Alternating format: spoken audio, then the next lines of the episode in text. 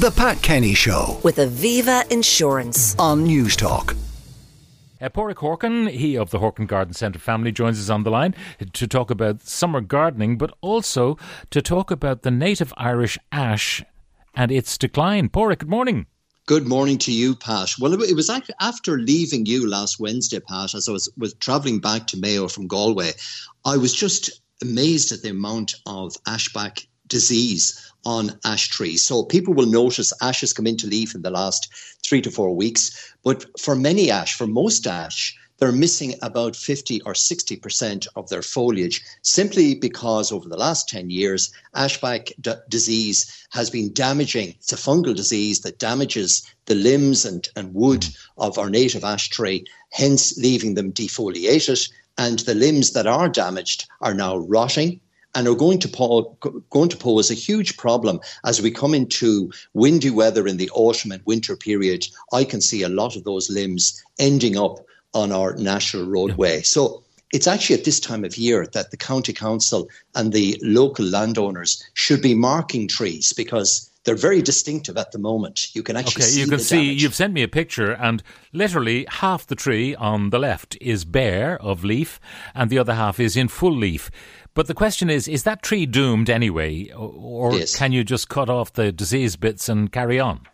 Well, I mean, certainly you can cut off the the the, the damaged area part. I mean, it's really more from a, a, a, a health and safety aspect. I mean, that half of the tree is physically dead. It's not going to rejuvenate again, and the timber is just going to start to decompose, and it's going to create a hmm. huge problem because a, a branch of an ash tree, ash is a hardwood, so it's extremely heavy. Anybody that burns ash knows the weight of the tree. So you're looking at limbs that could be up to a ton in weight, and you can imagine those falling on cyclists or walkers or cars or whatever. So it really, my advice is, is for landowners and in, landowners and county councils at this time of year to do a survey of their uh, trees, particularly those overhanging public areas, and to mark those trees and remove those dead limbs because they're going to cause a huge problem. The other thing I've noticed, Pat, is that lots of ivy is is shooting up through the branches because the canopy of, of foliage is not there. So ivy is getting a free run at scrambling up the trees, which again is going to add weight, particularly in the winter period. So Is there it's at this any um, antifungal that can kill No. this condition?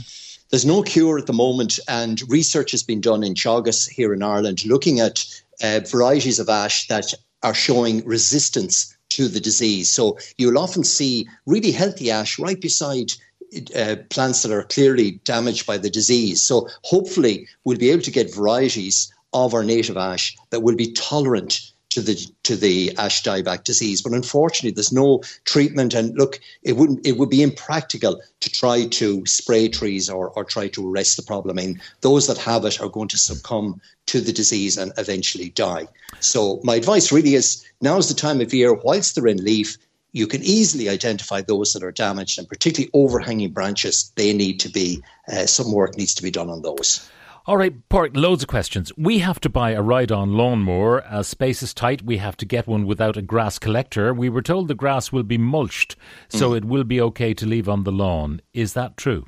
Well, mulching is, is, is definitely a method of um, mulching is basically the cutting of grass several times, make, making really small pieces so that they decompose uh, very quickly. Automatic mowers, Pat, the robotic mowers work in this fashion. Yeah. But for ride-ons and for general uh, push mowers or, or petrol mowers that are mulching, you need to be cutting the grass on a very, very regular basis. I mean, twice a week, really, because otherwise the, the grass becomes, you know, if you're leaving it for a week, it's not mulching, it's Now, significantly I, I, I saw it when we did a, a feature on Adare Manor. We saw the robotic mowers working Yes. there. Uh, I was recently in Marlfield House, saw the robotic uh, mowers working there, and they just go about their business and keep on taking microscopic bits off the lawn every day. Every Uh, day. and therefore it does work.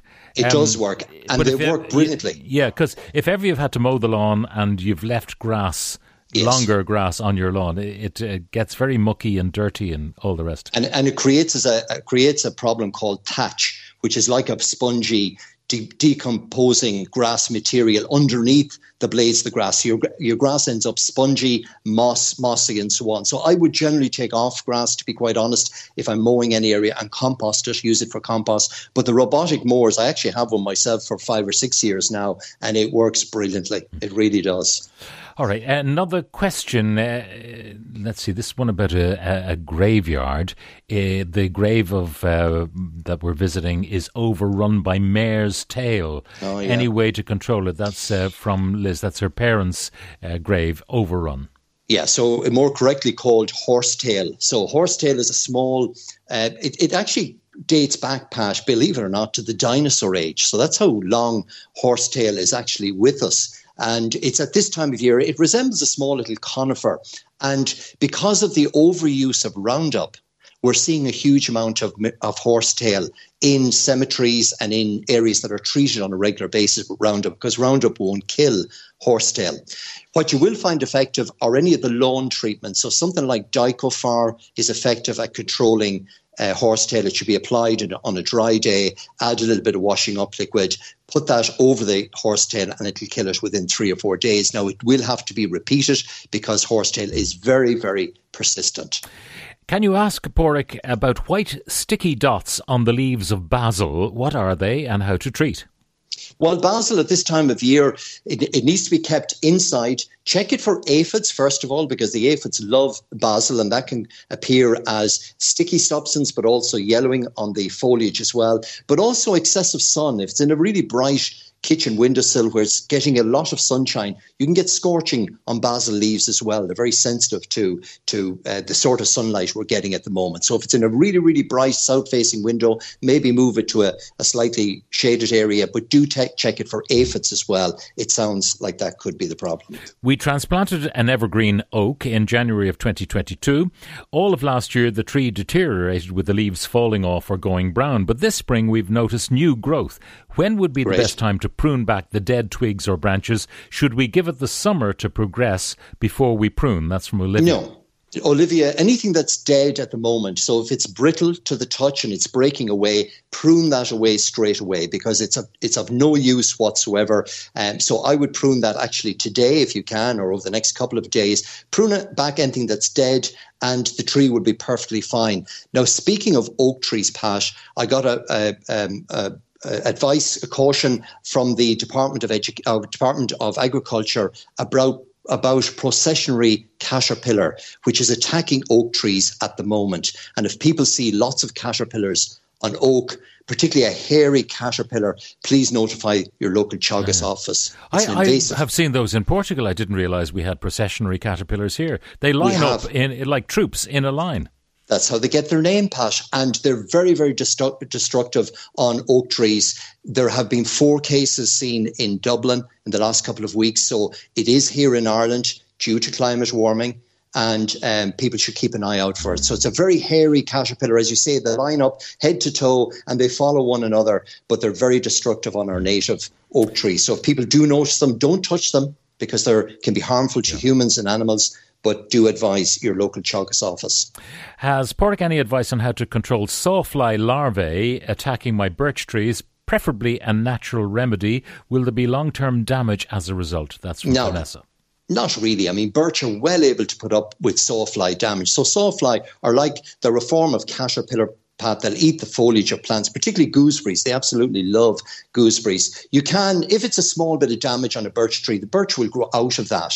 And really, with the warm temperatures, we're seeing lots of aphids, lots of caterpillars. In general, trees and shrubs are well able to compete with natural pests in the garden. So I'm not really a, a, an advocate for spraying everything once you see a pest. So if it's a young birch tree, certainly you could take one use one of the organic treatments like bug clear, which is made from oilseed rape.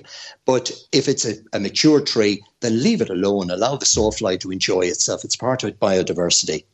I've a red robin tree which has become huge. How can I reduce its size without getting rid of it? Can I just hack off the branches myself, or is it a job for a tree surgeon? That's from Carmel.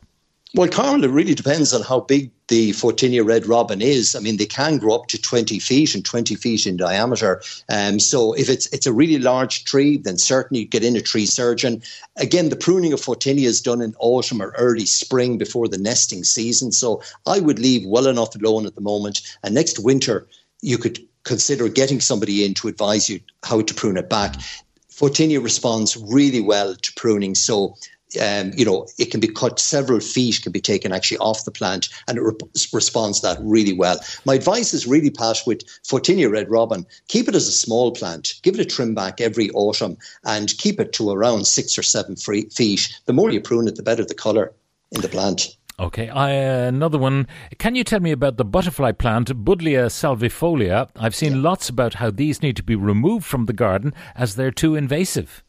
Well, Buddleia, Buddleia, you'd often see it, Pat, growing even in Dublin on, on some of the streetscapes. Buddleia will actually root into buildings and uh, it can cause major problems where it, it self seeds and runs around uh, because it literally grow in, in, a tiny crack.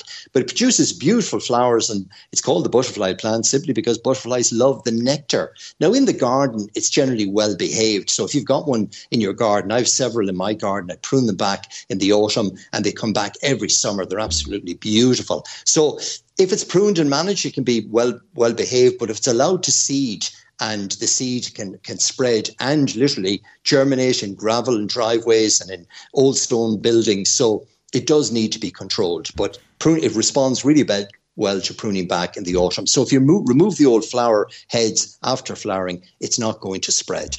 My olive tree is thriving. I bought it two months ago. Will I see olives this year? This is from Anne. Beware, Anne. You can't just pick them off the tree and eat them. Anyway, no, Paraic. Oh, yeah, it's unlikely. It depends on the size of, of the olive tree that that uh, you purchase. It depends on, on the maturity. They tend to take eight to ten years before they start to settle uh, of age before they settle down to, to fruiting. So after two years, I doubt it's going to fruit this year for you. Yeah. Um, uh, someone says that around their estate they have about 20 of these ash trees. Uh, what should they be replaced with because they're nearly dead at the moment? Well, I mean, it depends on the space you have, but maybe some of our other native trees, birch, we talked about birch earlier, Pat. The birch tree makes a fabulous uh, tree in a in a lawned landscaped area with the beautiful white bark, particularly the Himalayan birch, Betula jacquemontii is a really nice tree. Sorbus, the mountain ash family, there's a whole range of different varieties in that with different coloured uh, berries in the autumn. They flower in the spring, so they're brilliant for the bees and fabulous for the birds then in the autumn. So there's a whole range of sorbus or, or mountain ash family. White beam is another native Irish tree that you could plant again where you've got plenty of space. So there's lots of really good trees and um, that are more that are well able to put up with any pest and disease problems. And um, it's just ashes is just you know it's it's uh, hugely damaged at the moment. Paraic Horkan, thank you very much for joining us, and that's all we have time for. The Pat Kenny Show with Aviva Insurance. Weekdays at 9 a.m. on Newstalk.